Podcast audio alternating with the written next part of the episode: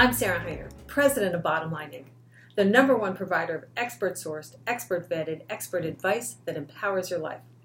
I'm thrilled to be talking today to Dr. Joel Fuhrman, leading nutritional researcher, president of the Nutritional Research Foundation, and member of the Dr. Oz Show Advisory Board. Dr. Fuhrman is the author of 12 books, including Eat to Live, and his most recent, Fast Food Genocide How Processed Food is Killing Us and What We Can Do About It. His Eat to Live program and nutritarian philosophy have helped millions of people to conquer disease and live healthy, active lives. You can learn more about Dr. Fuhrman and his work at drfuhrman.com. So, welcome, Joel. Thank you for talking today. My pleasure. Looking forward to it. So, you said something to me because I'm a high protein eater. I'm a low carb eater and a high protein eater. And you said that we as a society are overdosing on protein. And I was rather surprised by that given that so many people are so carb centric and carb focused. So please explain. Wow. You know, I, am sorry, I didn't realize that you were a, like a low carber. Okay, so let me just. I have to do something to maintain my svelte figure. Okay, well, you know what you could do? You could snort cocaine and smoke cigarettes simultaneously. That'll keep you thin. That's so not my style. Yeah, but, but I make the point I'm making, even though it's a joke, is that lots of things may help your weight, but they're not good for long-term longevity purposes. So to adopt a diet style, we have to look at studies that look at people following it for decades and seeing what the long-term outcomes are, look using hard endpoints. As a nutritional researcher, us researchers give more credence to studies that use thousands of people and follow them for 10, 15, 20 years and see how old they are when they die. And we find that low carbers die young and they have increased risk of cardiovascular deaths and cancer deaths. Here's a particular study, for example. I'm not an Here's, Atkins low carber, just to be clear. I'm not that right, much of a low carber. Whatever. All right. Well, you know, I think that other people may be listening, and a lot of people are into paleo, keto, you know, cutting back on carbs, eating more protein. Let's look at some of the data from large scale studies because I can say this really clearly and definitively that every study that looked at people on higher protein, lower carbohydrate diets, where they followed them for decades, with large numbers of people looking at death rates, found that death rates were increased dramatically on low carb, higher protein diets. So here's a study that just came out in 2018, probably the largest one, which was which analyzed data from the the, the National Health and Nutrition Examination Survey in the United States. They had data from over 24,000 participants, and they showed that. Listen to this data that compared to the group eating the most carbohydrate, the lowest carbohydrate group showed an increased rate of cancer deaths of 35%, of heart disease deaths of 51%, and of overall cardiovascular, um, excuse me, stroke deaths by 51%. Holy so, so we're talking here about tremendous increased death. And the low, listen to this one too. The low carbohydrate diet and total mortality association. In other words, the most death occurred and more pronounced in the non obese, meaning that the people that were eating more protein, cutting back on carbs to control their weight, were the ones that had the most death 48% increased risk of death compared to 19% increased risk of death in people eating high protein who were overweight. Did you follow that? that I did. I got frightened. I had to, I, I had to stay focused because it was it was frightening. Um, right. But what so, about look, this? that's just one study. I can give you eight others that are show equally frightening statistics, and we can go over how this happens and why it happens. But of course, what I'm saying is the studies are absolutely consistent. And are those people so? When I said I'm I'm a protein eater, I mean that I always make sure that I eat protein at every meal, and that it is so that and I you know I'll often eat protein and vegetables. So that versus again, I was joking about the carbers, the ketogenic diet, the paleo people that are I'll call it, I don't know, 50, 60% protein. I'm making up a number. I don't know what their No, you're, that's, you're, about, you're accurate. That's about true. I've seen some paleo people go up to 70% animal products in their diet when we know, let's go back to the videotape for a minute and compare people in a large scale study following 10% of calories from animal products to 30%. Now, don't forget the average American is eating about 30%. That's probably the rate what, what you're eating because you're having some animal product at most meals. Yes. So the average American isn't 50%, but they're 30%. and of animal products I mean compared to 10%. So here's a study that followed 6,000 people for 18 years, and the people who started the study were between the ages of 50 and 65 when they began. So they followed them for 18 years. That means a 60-year-old was followed until they were 78 years old. And what they found was a four-fold increase in cancer deaths, four times the amount of cancer deaths in those that ate 30% or more compared to 10% or less. What was their other 70%? what was the other 70%? What do you mean? Well, because if I eat 30% meat and 50% um, uh, vegetables and then 10 or 15% carbs versus if I eat 30% protein and 50% carbs and 10% vegetables. Well, carb. Well, there's veg- vegetables are carbs, mostly carbs. Well, but, but you know what I mean. I mean, like starchy protein, right? Well, look. Let's if we rank carbohydrates on a hierarchical scale of quality, right? Then we know that refined carbohydrates, sugar, white flour, white rice, and even white potato has a high glycemic index. But, but as we go up the scale of hierarchical, we have high fiber, we have more resistant starch, we have more slowly digestible starch, we have more lower glycemic index, we have more anti-cancer phytochemicals, we have more nutrient density in things like peas and beans and things like that. So what I'm saying is yes. And if we look at the data on carbohydrates, it's a different question, a different possibly a different podcast showing the link between refined carbohydrates and death. And when you look at those foods, you can see as you ratchet down the scale of carbohydrate hierarchy to get to those low nutrient, high glycemic carbohydrates, we equally see a high death rate. But this study, we're talking about looking at different variables holding carbohydrate right right we're looking at the protein variable in this discussion and looking at multiple studies and the meta-analysis of people eating higher protein certainly if you eat the higher protein with a better quality carbohydrate, more vegetables and beans and nuts, you're going to do much better. But never, let's look at those studies because we have data on that too, by the way. We have the seventh day, let's look at the Seventh day Adventist Health Study 2, which had numerous, about probably 80,000 people in it. Seventh day Adventist Health Study 1 came out in 2001 and showed that vegans who ate nuts and seeds did live the longest, more than people eating animal products. But the vegans who didn't eat nuts and seeds, didn't live as long as the, those who ate nuts and seeds and still had some animal products, meaning that nuts and seeds as a source of fat was a very important variable which was um, affecting and having a positive effect on longevity and prevention of cardiovascular deaths, number one. So, the source of the protein we're finding in these studies, when you get more protein from beans and vegetables and nuts and seeds, and more fat from bean from vegetables and nuts and seeds, you actually have a longer lifespan.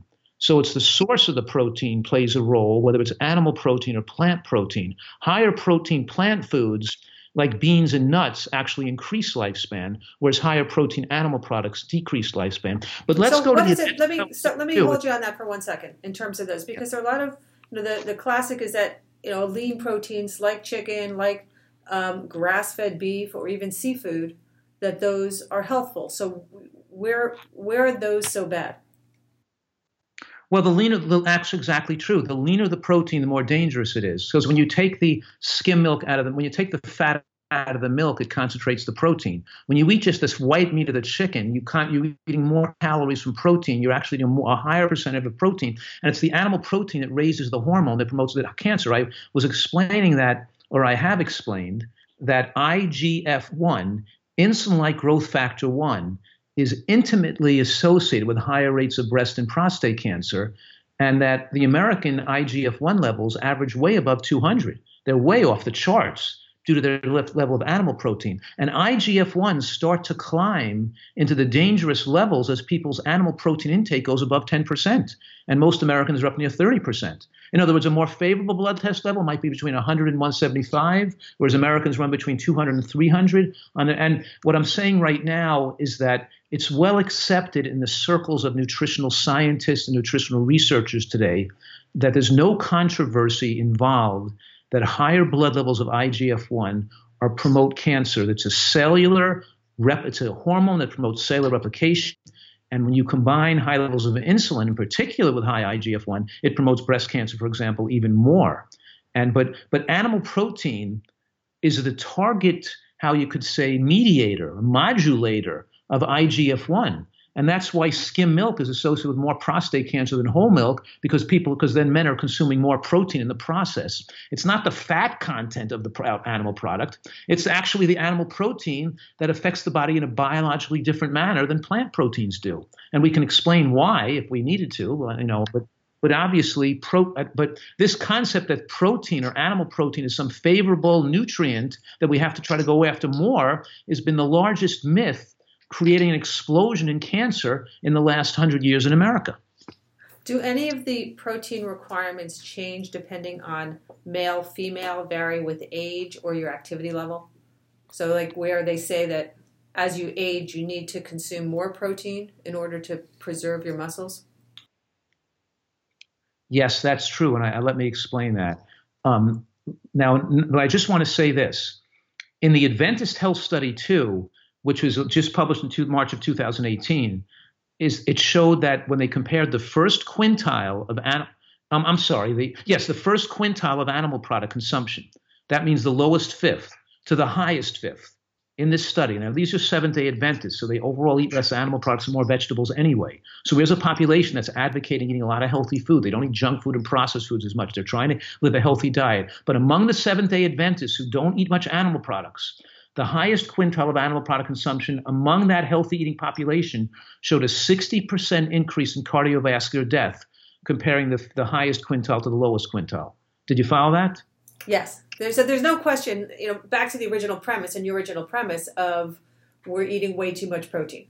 So, but I'm trying. I'm wanting to understand. It's so contrary to everything that I've read over the years. It's some you know some you know, kind of what most people have been going on recently. And I know in the last bunch of years where they said you know what 15 20 years ago was about no fat and then everybody didn't eat fat, and then they all ate carbs instead. And then it was well, with all that. stuff is wrong. Everything is wrong. The stuff about fat is wrong. The stuff about sugar is wrong. The stuff right. about protein is all wrong. The last five years, we really explained all this. It's not the fat. It's where you know. It's in other words, the if you eat nuts and seeds, it extends life, but they're a high fat food.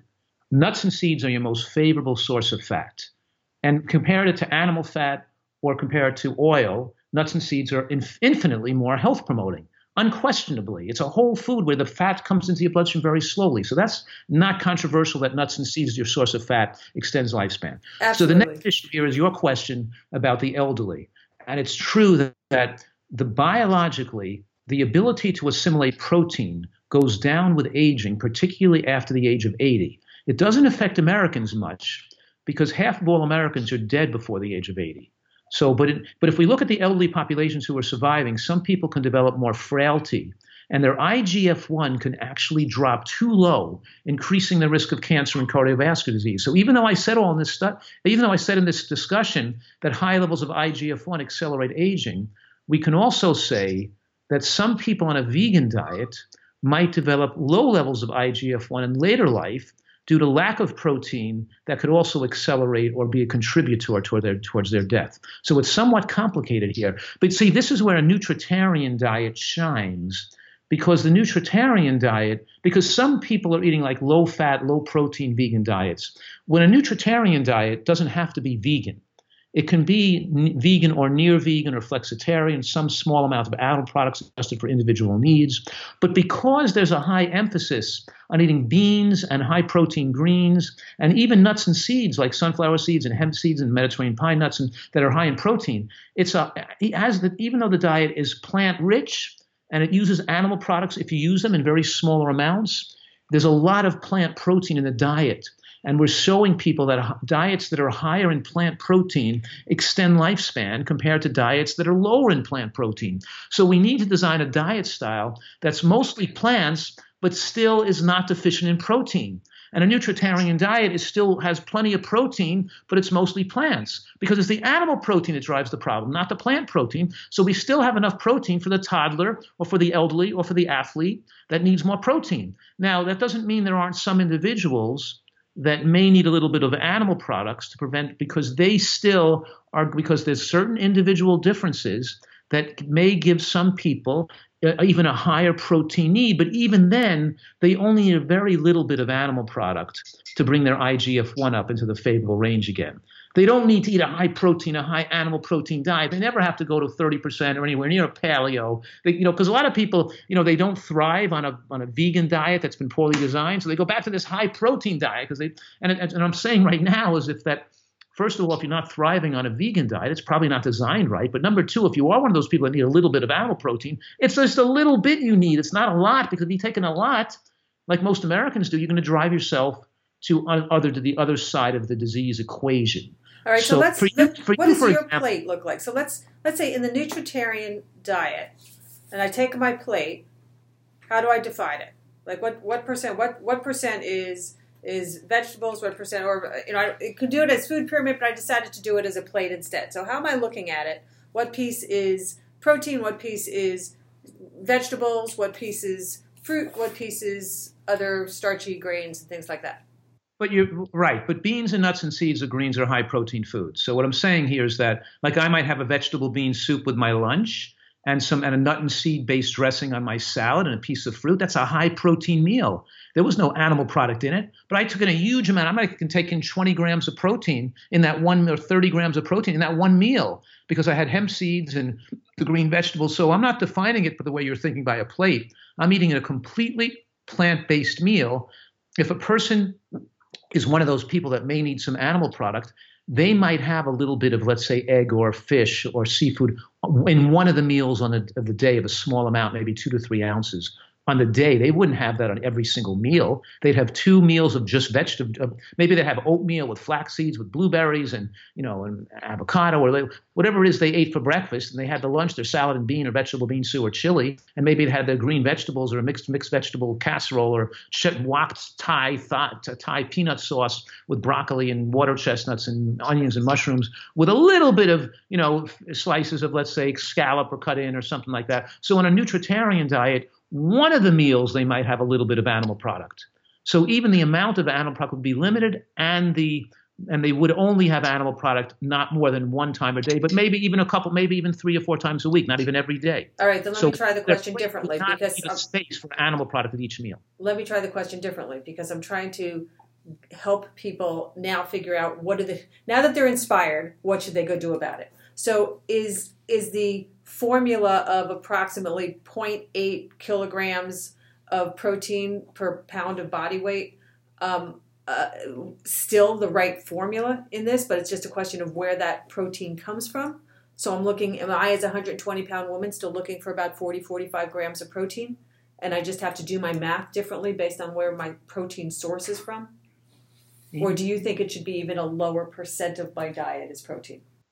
Right. It doesn't, you know, that's exactly what I'm saying. That the 0.8 might be right for you as a physically fit female going to the gym and exercising. However, it's but we have to we have most of your protein, the vast majority come from plant sources, not animal products. Okay. That most of and if you want want to be a vegan and have no animal products at all, you can still have it. You'll probably be healthier and live longer because most likely for the majority of people will have a pro- will live to be 100 years old in great health with better opportunity on a vegan diet that's appropriately supplemented compared to one that's eating animal products two or three meals a day and especially and there may be a lot of people that live longer on a total vegan diet but what i'm saying is once you go totally vegan then you have to make sure you're taking the b12 and the zinc and the omega-3 fatty acids because we want to make sure we give the person some of those beneficial nutrients that would have come from the animal product. So, a, properly or conservatively supplemented vegan diet with the B12, the omega 3 fatty acids, and the zinc, you know, a little iodine if they're not having seaweed or seafood. We want to make sure that nobody's deficient, whether you're following a vegan diet, whether you're, you know, totally plant based, or whether you're having a diet with a little bit of animal product. We still want to conservatively supplement it to make you have an ideal exposure to all the nutrients that humans need to extend lifespan and slow aging. So, how about quantities of food? Because you know, uh, three ounces of chicken has about 23 grams of protein, which means one chicken breast and I'm done for the day. Whether or not, forget about that it's animal based or not. I'm just talking about quantity of protein. That's um, double the amount I want you at animal products. I wouldn't want you to average more than two ounces a day. So if you had two to four ounces, you would have that every other day. So I wouldn't want you to have that many ounces per week. You would use the protein as a condiment, a flavoring for the vegetable dishes. You wouldn't sit down and have a big lump of it, except you know. So so I'd try to cut you back a little bit Got it, but that's not that wasn't my... not needed so often. Okay, but that wasn't where I was trying to go on this. What I was trying to understand actually was, you know, if you look at um, the cow, the, the amount of protein in seeds and nuts, that it's it's lower lower amounts of protein per serving. So it takes a lot of servings, a big quantity of food, for me to be able to get the adequate level of proteins. To get to 40 grams of protein, it might take several cups of beans, or it might take several cups of quinoa. Now, no, I don't eat that much quantity of food. Nope, not true. Okay. That the protein needs are directly proportional to the caloric needs. In other words, you're getting about 30 grams, 30 to 40 grams of protein per thousand calories in any combination of, of healthy plant food on a nutritarian diet. So let's say you get 30 to 40 grams of protein per thousand calories. Your needs are between 30 and 40 grams when your calorie needs are low. When you when you exercise and you're a bigger person requiring more calories, your protein automatically gets 30 to 40 grams per thousand calories. So when you need when you need 2,000 calories, and then you need 70 grams of protein. When you need thousand when you need 1,000 calories, you only need 30 grams of protein. There's no gymnastics you have to do to count, measure, or take in cups. Eat any food you want, and you're going to get enough protein. So, so assuming I'm eating a balanced nutritarian diet, heavy vegetables, seeds, nuts, beans, then it will just work, is what you're saying. Right. Don't measure, don't calculate. You're automatically getting enough protein. It's impossible not to get enough protein unless your diet was predominantly fruit. All right. And I think you've said this in passing, but what are your favorite sources of vegetarian protein? I don't love that question because all the plant foods have a lot of protein in them. Even the whole grains have a lot of protein in them. You know, I don't advise people eat brown rice because the brown rice is contaminated with arsenic in this country today. So that leaves quinoa, which is a relatively high protein grain, and there's other grains that like kamut and tuft and teft and other things that are fine. But in any case, we're talking about a whole, you know, intact grain as being still has plenty of protein, but the least protein compared to nuts and beans and green vegetables. Green vegetables are about 40% protein. Broccoli has more protein per calorie than does steak than does um, a hamburger. But don't you need and, a huge pile of broccoli to get to that weight of it? No, you don't have to because you ate the quinoa and you ate the, some beans and you ate some nuts and you ate some um, you know, you ate whatever you ate in the meal had protein. It all combined. You don't have to eat a lot of one food. Just have the meal with all the mixture of all the different foods you're eating. Make the recipes and enjoy whatever you're going to eat because every food you ate in that meal has adequate protein.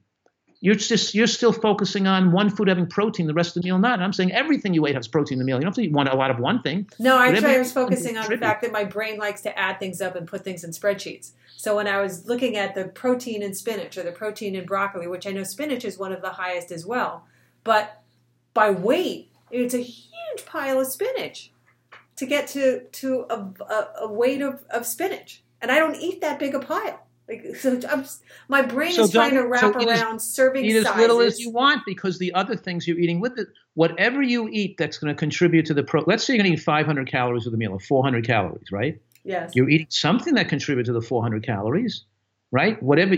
Okay, so let's the spinach maybe contributed 40 calories to it but you still had another 350 calories. Those foods contain protein too. Who cares what the spinach gave you?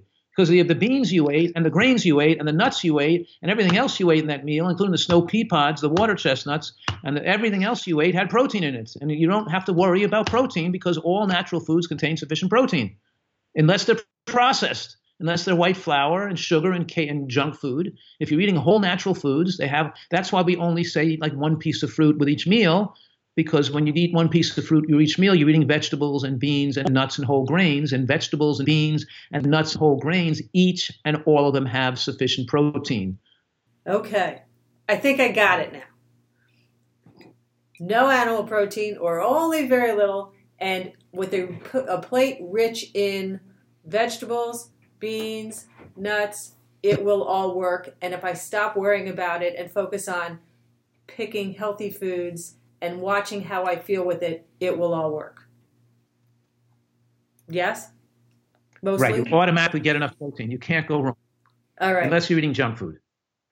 No junk food. No healthy, healthy nutritarian food, nutritarian plate. Thank and you. then the, the side effect is you don't get cancer. Well, that would be a good thing. I'd like not to do that.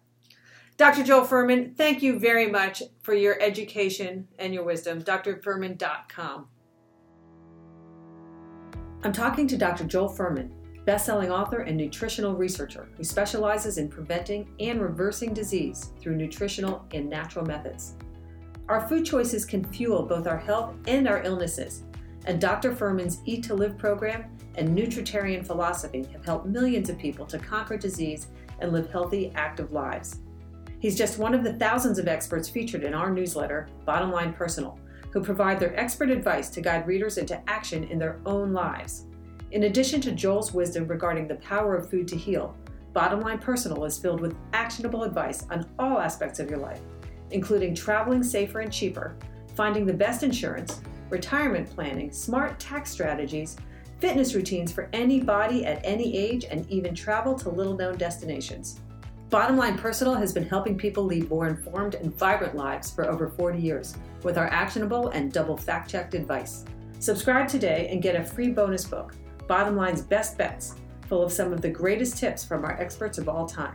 Just go to bottomlineinc.com forward slash BLP. That's bottomlineinc.com forward slash BLP.